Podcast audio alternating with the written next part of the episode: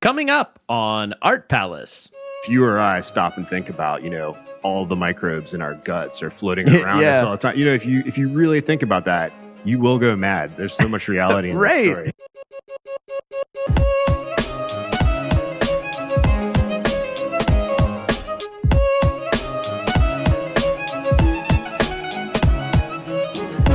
Welcome to Art Palace, produced by Cincinnati Art Museum. This is your host, Russell Ihrig. Here at the Art Palace, we meet cool people and then talk to them about art. Today's cool person is Cedric Rose from the Mercantile Library's podcast, The Twelfth Story. This is actually kind of a crossover episode with The Twelfth Story. While they normally cover literature and we normally cover art, we decided to join efforts and talk about both. Since it's October, Cedric and I read the short story From Beyond by H.P. Lovecraft and then discussed it in relationship to our special exhibit, Anna England Kinship.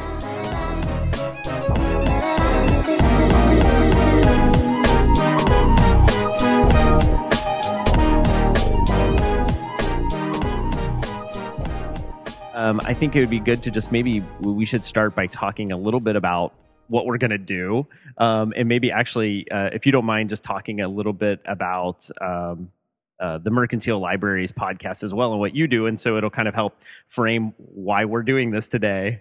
Great. Um, well, yeah, I guess I'm sort of um, we're hybridizing here with Yeah. our pod- podcasts. Uh, also, another sort of organic um, metaphor that I think ties in nicely. But um, I'm from the Mercantile Library. My name's Cedric Rose. I've been the collector there for about 12 years.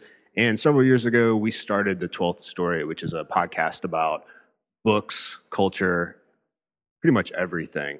Um, and just happy to be here. Yeah, well, and so I thought we would uh, do this episode with you, kind of as a little bit of a combination, like you're saying, where we're, we we picked a a work to read, and then we're going to talk about it in relationship to this exhibition, which is Anna England Kinship. Um, so we're not going to look at just one piece in, in particular. We're going to kind of talk about the major themes of the show, maybe talk about some specific pieces uh, here and there. But the uh, piece of fiction we read was From Beyond uh, by H.P. Lovecraft, which is a short story, a very short story, actually, uh, which made it nice for this case that we didn't have to trudge through like one of his uh, lengthier pieces. This is like a super quick read. Um, but yeah, do you should you think do you typically on your show do a little bit of a recap of We do. We do a bit of a recap. Um, just to kind of catch people yeah. up. Yeah, I mean, I feel like this story is kind of a is it's kind of hard to spoil it because it's far it's pretty light on plot. Like there's not like a, the premise is the plot basically. Like there isn't a lot else that happens apart from like the basic premise. So I mean, do you do you want to describe it for folks? Oh yeah, I'd love to. Um, you know, on its surface, uh, and of course, Lovecraft. Um, beginning with Lovecraft, he was really unknown during his lifetime. H.P. Lovecraft, but he was um, a writer of essentially pulp fiction and specifically pulp horror fiction. Um, but the premise of From Beyond really is comes down to uh, a very familiar situation, I think, to everybody, which is a falling out between friends. Except these aren't just any friends. This is um, the narrator's friend is a an inventor of sorts, a psychologist. Is that yeah, accurate? yeah. He's described as like a science of physics and metaphysics. Yeah. yeah. Um, so the narrator has actually been kicked out of the house for kind of razzing the guy about this invention that he purports to have created, which will um, allow them to have vision into sort of this realm beyond reality. Right. Um, so eventually he gets called back to the house and he finds his friend in pretty horrible shape. He doesn't seem to have slept. Uh, he's emaciated. He's turning into a madman. And um, as things unfold, I think um, Crawford Tillinghast, who is the central character of the story, um, seems to be using the narrator uh, to further his experiment. Right. Um, the servants are all gone. They've uh, apparently evaporated in their clothes in an earlier experiment. And then um, it's a little difficult to describe. I, I definitely would re- recommend to the, any, to the listeners, you have to read the story for yourself because it's downright surreal. But um, Tillinghast tries to convince the narrator to sort of look into this realm um, and seems to expect that he will meet the same fate as the servants. Yeah. Um, and the narrator, I, I don't know that I want to spoil it, Russell. There's, Well, I mean- there, there is the, at the very, uh, let's not spoil it. we don't have to spoil the like end of it but i mean i think uh, even while i said you know there's not a lot of plot really to describe it almost just becomes this like visual like it's an excuse to go through like crazy he all the crazy stuff he's seeing so it's it's it's it's almost very like psychedelic of like describing all these different things and even the way he's describing them kind of like melting into each other like what is happening around him in the laboratory where he's sitting with Tillinghast, and then the way that will like turn into other things that he's seeing in this other realm, you know, or other dimension that he's able to witness. So yeah, I mean, there isn't actually, I feel like, too much to s- spoil, especially at the end. You know, there's this little bit of a twist that we don't have to go into. There's a very pulpy denouement. We'll, we'll say Yeah. that much. we can leave that out there. but can I just say that, um, you know, by the third paragraph, I was literally reading the prose, which the prose I think is the man, the, just the writing style is amazing. But uh, in the voice of Rod Serling, I mean, it was Yeah, literally yeah. like, there is a fifth dimension beyond what is known. You get to this sentence, we shall overleap time, space, and dimensions, and without bodily motion peer to the bottom of creation. Yeah. You're thinking, this this has some vibrations out into pop culture. Lovecraft definitely, you Oh. know, and the horror genre, I think, capitalizes heavily on what Lovecraft specialized in in a lot of his work that I think From Beyond typifies, which is the thin veneer between. I think we can hear vibrations Yeah, from, know from, right be- from beyond right now. What is that? the thin veneer, uh, if that's the right word, between uh, civilization and sort of this primordial savagery, which uh, they find themselves peering into, and it's it's madness, it's boundless complexity, it's infinity, um, and ultimately, um, well, hilarity does not ensue. Depending on, I guess, how funny you like, you you you're really into his writing style. I could imagine some people like really hating his writing style too. I can, I, I mean, I sometimes laugh at it because it is so over the top. Like the first line of it, I don't know. Do you have it there? I remember Horrible beyond conception was the change which had taken place in my best friend, Exactly. Crawford Tillinghast. I mean, the sentence, the structure of that sentence is so like Lovecraftian, where it begins with horrible beyond conception. It was like, you know, he doesn't tell you, you don't even know what he's talking about yet, but we started with horrible beyond conception. You know, it's so over the top. And even, you know, this one, I think I read was written in 1920. 20, that's Not right. published until like, um, he, after he died, I think the same year. Yeah. Um, but it, it's like he's always like writing uh, as if he's like in the 19th century or something. Like there's Totally, a little bit of this like faux archaic prose going on. yeah, going definitely. You know, it's, I mean, I, I'm a big fan of Jack London, who I guess was kind of like one of the first major, majorly, you know, the J.K. Rowling of pulp fiction. Right, right. And, you know, it's a theme in um, London that um, our civilized lives are, are really just like, you know, actually seconds away from tumbling into chaos. you yeah, know? yeah. Um, but a major difference here is that for in this story, it's a machine. You know, it's, it's the machine is sort of like rather than the narrator's inability to light a match during a snowstorm. Right. Well, I guess that could be construed as a machine. But I also yeah, um, it's a type of.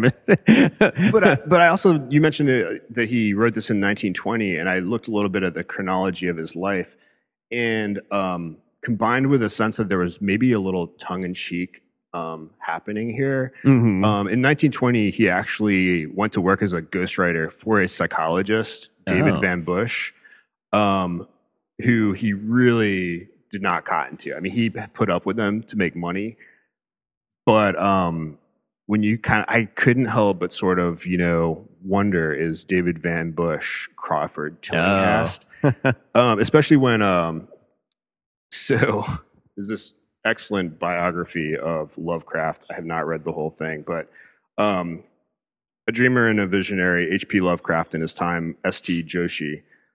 But uh, So Lovecraft um, describes David V. Bush as totally the opposite of Tillinghast, right? He's a short, plump fellow, about 45, with a bland face, bald head, et cetera, et cetera, et cetera. Kind, affable, winning, and smiling. Probably has to be in good order to induce people to let him live after they have read his verse. So, you know, uh, I think Lovecraft was not beyond a biting wit. Yeah, yeah. yeah, he's he's an interesting person certainly and I mean, should probably also mention like there's some pretty unsavory things about Lovecraft too before like anyone construes this as like a ringing endorsement of him as a person cuz while uh you know, I think he has some really fascinating ideas and and really interesting things like it doesn't take too long before reading a lot of his stuff before you go like wait, was that just like really racist what I just read? And like it happens pretty often actually. Like, you know, you you'll be reading something and just like it's you know, it's just really kind of gross. And and there's all sorts of these um in addition to racist thoughts, there's a lot of xenophobia too that comes across where it's like anyone who is like the other, you know, becomes like essentially an alien. Uh, You know, it's pretty it's pretty easy to see his parallels drawn there where it's it's so there's some gross ideas, but they don't they're not like this piece doesn't really have that in it. And so I think you can weed through that if you're willing to, if you're willing to kind of see past that, you know, maybe his less savory uh, Yeah, yeah. aspects. and I definitely, you know, I, I'm not saying that my bizarre thesis is actually actually has anything to do with this story, but I definitely began to approach it on subsequent readings as um, Lovecraft is this frustrated artist, Yeah. and thinking of him in terms of the artist, and then also looking at uh, England's, you know, body of work.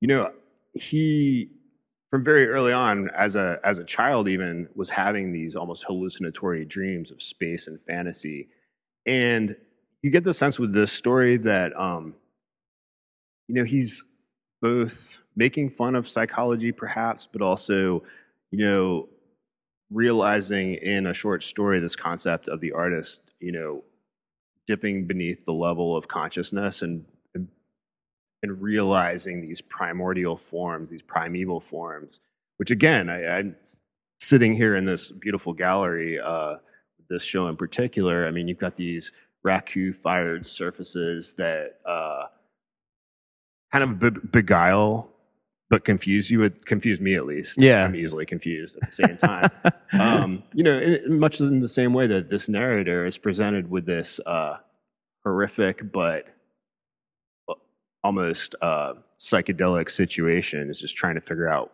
what the heck's going on and ultimately is pushed to the uh, the ultimate breaking point Well, you described it when you said the Raku fired um, surfaces. You're talking about Night Sky Spiral 2, which um, is a piece that belongs to the museum. It's been here for a while. It's kind of we're sitting right next to it. And actually, this was one of those pieces. That every time I when I was reading this and I came across a quote that made me think of something in the show, um, I would highlight it. So this is one I, I took for that, which was. Um, I seemed for an instant to behold a patch of strange night sky filled with shining, revolving spheres, and as it receded, I saw that the glowing suns formed a constellation or galaxy of settled shape. It's like pretty perfect. Like there's Yeah. all these things where it's like he's seeing like galaxies within things, and you know he's watching is like he it's it's the idea of scale is all kind of messed up too. Where you know I think even Tillinghast says something about like you think like form or size or something. He he ta- has oh, absolutely meaning. yeah it's we think it has meaning but it's all an illusion and it sort of plays on this idea that just when you think that you know what your place in the universe is you're completely wrong Yeah. So this piece, like I'd always, uh, the way that these discs that sort of seem to contain universes get smaller and smaller as they go down. Um, it's always something I question of like what that sort of spiral means. Are they really smaller? Are they receding in space? What are we seeing here? And also, it still seems like that that little tiny disc seems to contain just as much uh, volume as the larger ones uh, because of this idea of like that they contain almost like infinite space.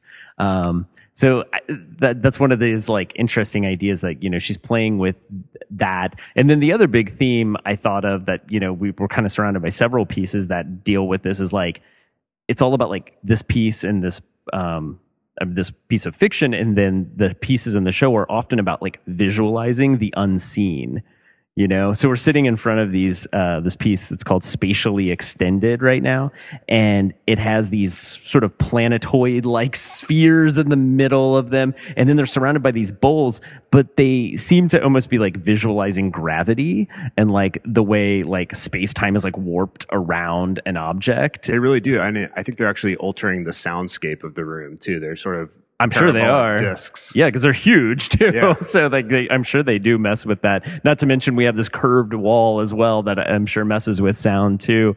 Um, and there was something else I read in the in the in From Beyond. I'm not sure if I highlighted it or not, but he does like kind of talk about you know the very like just like sky and blue air you know the, the what we see around us like you think it's empty Yeah. um and of course in in lovecraft's world it's like but it's filled with monsters Yeah, absolutely. it's filled with hideous monsters. And here she's more like it's filled with molecules. It's a little gentler view of it, but Yeah. uh, I, I literally thought of, um, you know, he's describing sort of these jellyfish like forms. And I thought of the first time I saw an amoeba eat a paramecium in a, under a microscope. And a lot of England's work includes also these micro microorganism forms, Yeah. like the radiolaria, diatoms, that sort of thing. yeah, totally. Yeah, there's a lot of those pieces that are about like blowing up the you know microscopic to like a larger scale. There's a piece next door that's um, includes a like a, mo- a pollen molecule that's blown up, and so it it almost feels like some kind of otherworldly alien thing. And it's just like no, we're just looking at it at a different scale. Yeah. Um, but it, it but it's it's sort of all happening the story's happening at this point in history where these new tools are emerging to see things like we've never seen them before. And if you or i stop and think about you know all the microbes in our guts are floating around us all the time you know if you if you really think about that you will go mad. There's so much reality in the story. Right yeah that's that is that is one of the things that's nice about it is of course he's taking it to this like the farthest reaches of the story which is you know like that there are horrible monsters that are just right behind you and you know you can't see them but um you know we do have we're like filled with crazy like creatures like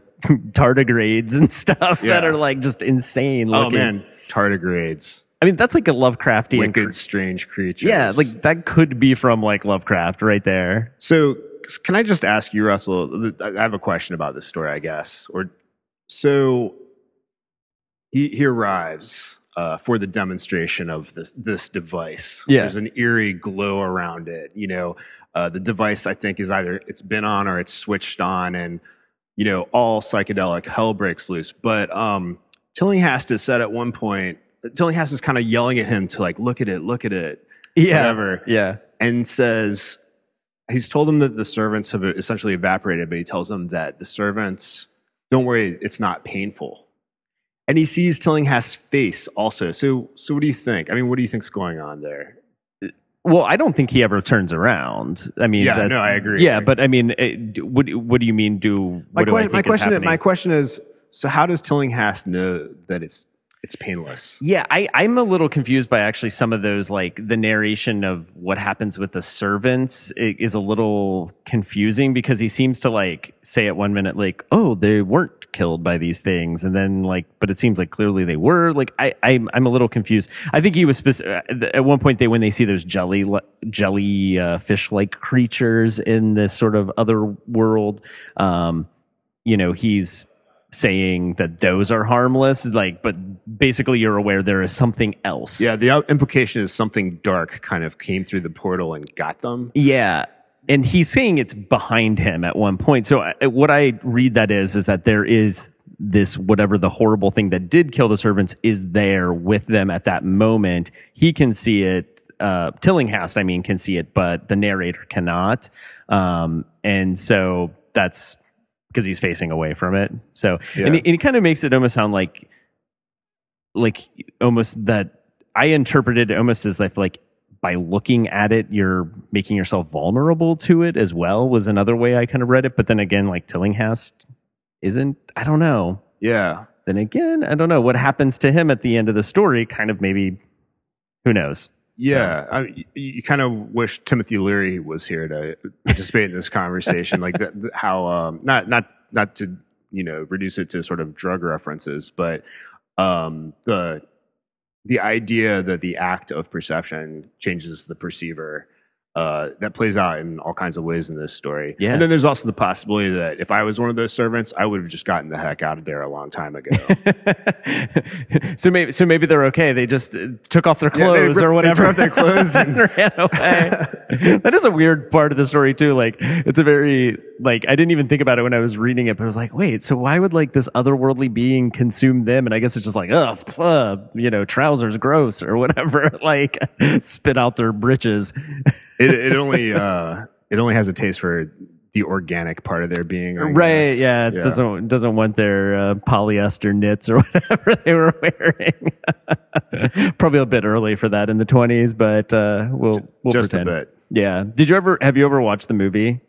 I have not. I haven't either. I was hoping you had because I was like, I, I've, I've, uh, so there was a movie in the '80s uh, made. I remember when I was a kid, I would see the cover of it in the horror section of our local video store, which I was pretty obsessed with. So I would Yeah. walk through and I always saw that like cover, which had this like creepy guy's face and his skin was all like stretched out. Um, Um, I had heard that that was one of the least bad um, sort of you know filmic ap- adaptations of Lovecraft's work because it's it's problematic. I think to realize you know in that that format in a visual format because it's so deeply internal. You Yeah. know, you can imagine um, screenwriters you know struggling to externalize this like these internal you know Well, and, and a lot of his stuff is all about like unspeakable horrors. So part of why it works so well on the written page is that he's not actually describing what you see, or he is in the vaguest of ways and letting you fill in the gaps. So then when somebody has to actually like make the thing, you know, it becomes a little you know, it loses some of that effect that y- your mind is making up the worst thing you can. Yeah. Um, from what I've seen of From Beyond, um, it, it it does seem to capture this kind of like really gross like body horror stuff where it's like constantly like it looks like there's a lot of latex in that movie. Like just a lot of like you know just weird like people kind of lumpy forms like the i think the scientists kind of transformed a lot by this and um i've se- i the i haven't seen that but i've watched reanimator which is also based on a lovecraft story and it has the same director stuart gordon. Um and so i mean it's it's it's probably a lot more playful as well than lovecraft ever is but that's also kind of i think probably why people enjoy it is that like it's not trying to be just this totally straight adaptation of it that takes itself super seriously. Yeah. it also understands like you can have fun with this stuff so Yeah, and it is interesting that this story in particular, there's no blood. It's a very bloodless, yet deeply, deeply disturbing short story. Yeah, because it's all just about the idea again of like the the terror of the the very concept of it that like that there is all this stuff happening around us and we can't see it. Um, but if we just had this machine that would allow us to see it, we would be horrified by what we were able to see. And that that works on so many different levels too, of just like allegories for all sorts of things. It doesn't have to just be literally like we're talking about the sort of science of it with in relation to Anna England, but there's all sort of like political ideas one could take from that too about like systems happening around you that are kind of invisible but shaping things. I mean, that was one of the things that I thought about uh, when reading this story is like, I wonder how these like creatures are actually interacting with our world you know if if this is happening are they influencing us in some ways are Yeah. they like are is there some like interaction there that's invisible but is we're seeing the effects of The implications are truly, you know, mind bending. And the the strange thing is, science has borne out that yes, we are constantly being influenced by invisible forces. Well, um, I was thinking maybe uh, since we've kind of been standing in here, uh, maybe we could kind of walk into the other side of the gallery and maybe just check out some of the other pieces, and if anything sticks out to us that relates to the the work we read, or or really any Lovecraft, we can kind of talk about those connections. So I was um, my first hobby was microscopy. Oh, really? Uh, so I love these um, glazed earthenware radiolaria, if I'm pronouncing that correctly. They're just pure geo- um, geometrical forms realized organically.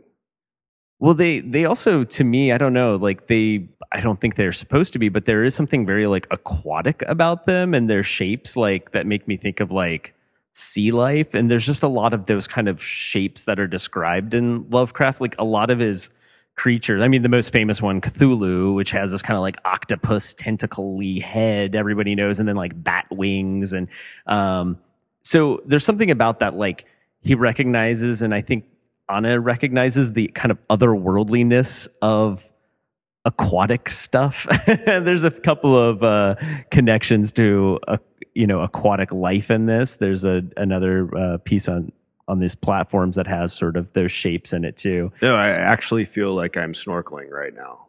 Yeah, yeah. There's something, and maybe it's also the palette, the, the, a lot of the blues and stuff that just make me think of under undersea creatures. The craft is amazing. Oh yeah, and again over here on this uh, kind of opposite wall, we have this. This piece could be kind of really perfect for thinking about uh, from beyond because it's just called sense. but it's all these antennae from like different creatures. Yeah, you know, um, like the the matter associated with this, describing it, uh, begins with all living creatures take in and process information from their surroundings.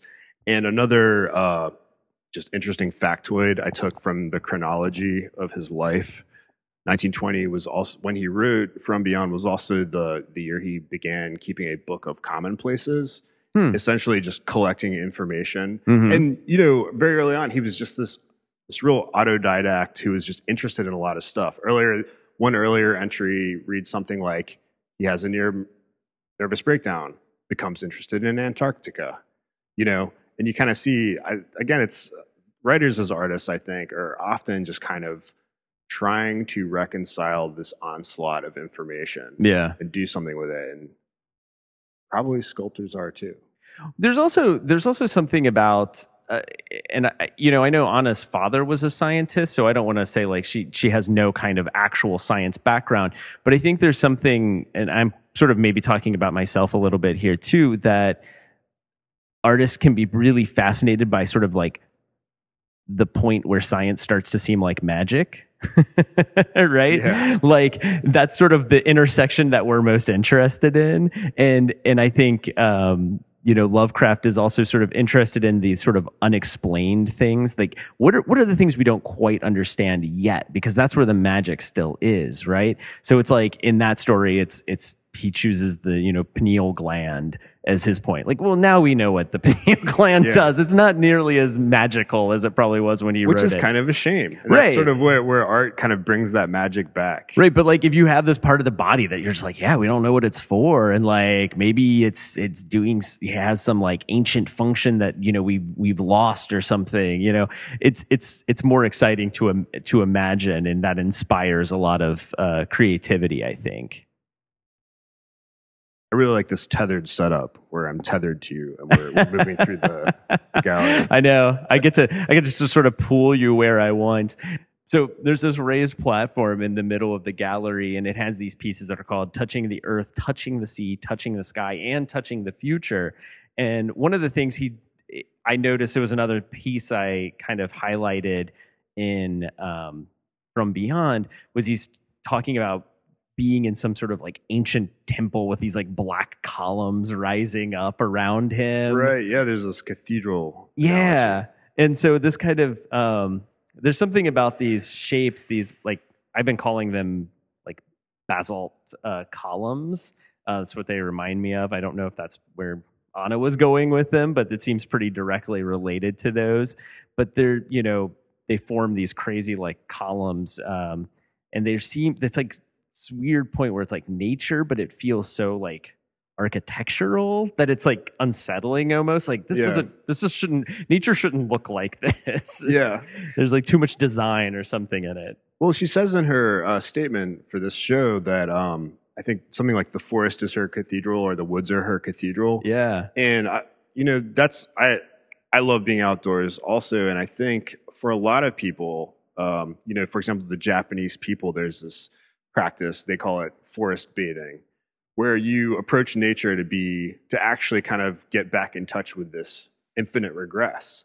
Because, you know, you look at the surface of a tree, there's this, there's moss, you get closer and closer, and it really does go on to infinity. I'm not, I'm not sure that's where you were going, Russell. No, I'm no, it's, it's fine. You can go wherever you want. well, I feel like we probably should, at the very least, talk about this piece over here that we we started talking about it um, early on, uh, called "C," which was sort of the re- the first thing that I saw in this show that made me think of Lovecraft. Um, you know, it it literally looks like a Lovecraftian ancient horror on one hap- on one side, but then in relation to, uh, in relation to From Beyond, it's also just a great piece about perception. You know, and this like seeing in all these different angles with all these different eyes.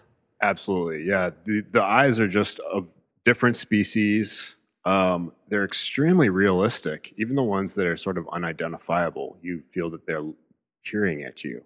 Yeah, And you know, um, I haven't read it, but you know, people there. There's a, a book out there right now talking about sort of the evolution of consciousness um, and what the octopus has to say about that, and the f- possibility that, the, that consciousness actually evolved in the deep. Oh, really? And you know, this piece just makes me think of that. That you know, we tend to think that we have um, consciousness is the you know sole province of us human beings, and Right. it's just so not true. And the implications of that are also horrific. yeah. Well, I mean, this. I think this is like an elephant eye, right in the smack in the middle that I'm looking at, I and it's, right. it's got like you know, it's got a real human touch to it, doesn't it? chameleon, perhaps. Yeah, I don't know. The lizard ones are all pretty like. Yeah. This was the one, the one that made me think octopus, but I have no idea. Oh, yeah, that does look very octopi like. I don't know. And, Yeah, then, and then the, the fact that the whole th- each of the eyes is part of this ge- almost geodesic sphere, um, you know, also kind of reminds you that our con- concept concept of an eye as a single point. You know, there are organisms that have these compound eyes, and Mhm. how do they see the world? Yeah. There's something. Uh, I love that she kind of buried the human down here at the very bottom. I totally missed that. Yeah, there's a human eye um, right at the bottom. And actually, when we asked Anna for a list of like what which species are which in this, um, for the human, she just wrote Stephen, which is her her husband. Her husband, yeah. but I just love that Stephen. Um, and I think like her her dog is is one of them as well. Um, Aw, I know, isn't that cute? now I've not a lot. dog. Yeah, I, I yeah, I'm not sure. I I I I think it's that one right there that you just pointed at, but I I'm not sure. Um, this one just looks so like dragony, like and so Game of Thronesy to me. Like this, yeah. it, it's hard to. Some of them, every time I look at them, I'm like, that's a real creature that lives on this earth. Isn't that bizarre? The glazes that make the eyes shiny are just beautiful. Yeah, yeah. They she does a great job of using that material to capture um, all the right textures of both the, the, you know the skin or the fur in some instances, and then the the glossiness of the eyes. And it's really it's one of the you know she's she's using. Uh, there's a lot of other things like the bones that she's using clay to mimic, or the claws and other shapes over there, but. Um, this is like one of the few pieces in here that's kind of really i feel like using a, a i don't know almost my i, I want to i'm trying to find a better word than what i wanted to say because it sounded too highfalutin i wanted to say like mimetic but like trying to you know really imitate something else like she's not usually playing that game i feel like with us Yeah, a number of them much. are abstract. Not abstract, there, but yeah, I, I get your concept. Yeah, like even these pieces where they feel pretty realistic with the uh, touching the sky, the future with the pollen and the sea creatures and all of that. Um, while they're they're rendered very realistically by by not glazing them um, with any uh, nothing I can see at least. It looks just like straight fired clay. Um, and keeping them white, they become a little more abstract. Yeah, and you know, it's it.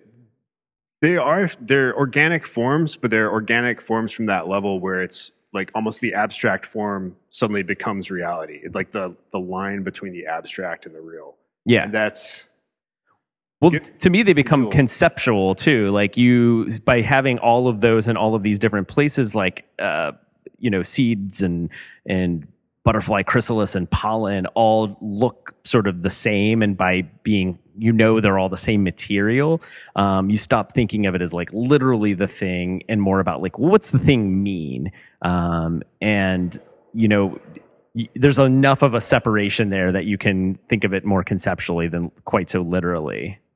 But yeah, C C is definitely a showstopper. You'll notice like lots of people stopping here when you walk through the gallery. Caught in the gaze of these many eyes. There've been probably lots of selfies with this one.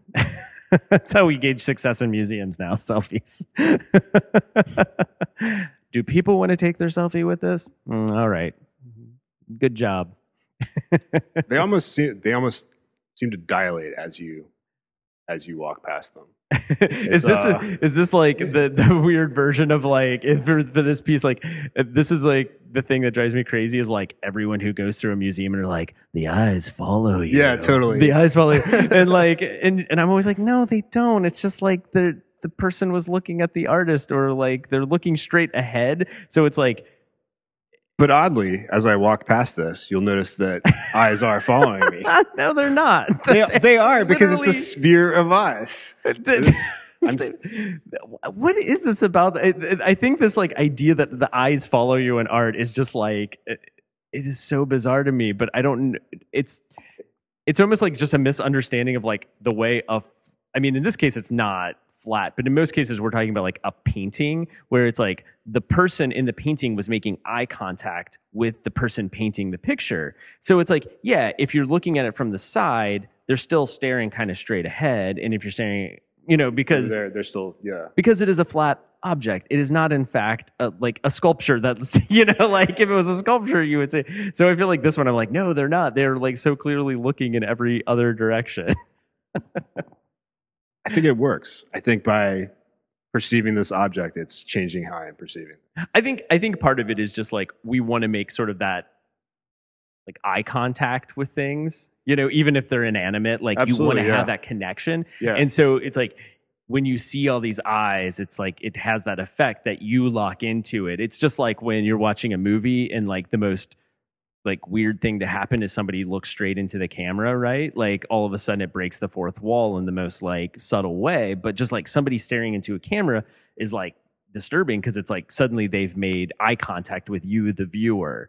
Um, but we want so badly to see that that that you know it's really it's this exact the reason that works is the same reason people think like paintings follow them is is the same way like we want to make that connection so easily. So. No, I, I totally agree, and I think I, I need to step away from this. Uh, it's this- just too much. All right. Well, anything else you wanted to talk about in the in the show that we didn't address? I could talk about that story for another couple of hours. I have so many Which is- weird, which- weird theories about it, Which is impressive because it's like ten pages, probably, yeah, right? you, know, you know, and one thing. I- not to disparage short fiction now, but you know, a lot of short fiction is this like um, Iowa Iowa Writers Workshop. You know, very spare. Uh, you know, after Raymond Chandler, you know, uh, American creative fiction became sort of flatter, and this Yeah. is it's it's just impressive the density of it of what what he manages to pack into just a a couple of pages of prose. Yeah, I really I think it benefits from its its brevity, honestly. And and you know, I was saying I wanted to read like a much longer piece at first, and I'm glad we didn't because I think this piece packs so much punch in such a short amount of space. It's I, I really like it for the same reason. And you know, I was I was giving Lovecraft a little bit of a hard time for his language earlier, but I really like it, and I also think it's it's you know you mentioned right at the beginning that he was working in essentially pulp fiction. He's you know writing these stories that are published in magazines, and so I think that there maybe is some of that like loftiness to the language is is part of why he has persevered, whereas a lot of those writers didn't. Is he really did take it a lot more seriously. Um, and even though he, there are occasionally some pulpy twists and turns in it to keep the fans happy, like you can tell he was really thinking about it on a different level, maybe than a lot of his peers were. I have to ask. I think you're more familiar with his work, and I, I, I just loved reading this story. I mean, what would you recommend next? I mean, there's the um, I'm going to mispronounce it. There's uh, Cthulhu. How do you pronounce it? Cthulhu? Yeah, Cthulhu. yeah, the you. Call of Cthulhu is a good one. Um, you know, it's probably his most popular piece, just because the like the Cthulhu creature has become sort of like a weird. I don't know, pop culture icon in some strange way. Um, it's it's it's a it's an it's longer than this one, but it's it's really um, I think it's rewarding. It's it's a good read. Um, there's a few that I'll probably forget. There's one called like The Color Out of Space, which is really interesting and I think has some relationships to From Beyond and conceptually. Um, man, I almost want to stop and like look things up now because I can't remember the title. That's the problem. No, He- you give me a good start there. That's great because he has a lot of titles that are kind of interchangeable as well that you kind of think back and you go wait was this the one where this happened or was this the like you go uh Yeah. there's a lot of similar ideas in a lot of his pieces um a really early piece that is fun for me it's it's maybe a little bit silly and has that like, pulpy twist to it is called um, Pickman's model and it's a, a, about an artist. So I, of course, really like that, and it's about. It, it's very. It actually has a really fun. Now that I'm thinking about it, it has a similar setup to From Beyond, where it's like a friend is visiting a friend's studio. it's like it replace artist or replace scientist with artist, and you have pick. It, it's Yeah. kind of a similar idea. There, I didn't even put this together until we're talking about. it. I'm like, oh yeah, those stories have a lot in common. But uh, Pickman's model has always been a really uh, favorite of mine, and it, it's just it's great because instead of science, it's using art. Um, and actually, even you know when we go to Call of Cthulhu, um, in that piece, he talks about artists as well, almost as being like they're the people who start being affected by this um, monster, essentially, or um, and so it's starting to like people are having visions and things, and Yeah, the yeah. artists are the ones who are like the most affected by it yeah, so it's it's it, always also makes me think of um, Close Encounters of the Third Kind, where uh, the artists start sort of seeing Devil's Tower, and it, Yeah. you know, so Well, I ha- I have to say, just one, my last sort of association that was very powerful that came out of uh, reading this in conjunction with thinking about art was um, of a woman sculptor who exhibited here in the Cincinnati Art Museum, Pat Rennick, who created these huge um, hybridized monster machine forms. Oh, yeah. Is at Langsam Library, and Stego Volkswagenosaurus is at NKU. And um, Pat also uh, she experienced electroshock therapy, whoa, which set her on her path as an artist. So, um, you know, when I think about for her, for her at least, almost literally as an artist, I feel that she descended into this psychological realm and brought these forms back. Yeah. and that's so that was very very strongly on my mind when I was reading it, and especially now standing in this gallery again, like it's almost like a Joseph Campbell Freudian, except that Freud is made fun of in this story. um, Jungian, Jungian would Yeah, probably yeah. be more appropriate uh, quality to this art that just you feel that it will affect your dreams somehow. Mm-hmm. yeah. Well, thank you so much for joining me today, Cedric. Thank you. I hope that you will join us on our podcast at the Mercantile Library sometime. I would love to give me something, uh, hopefully short to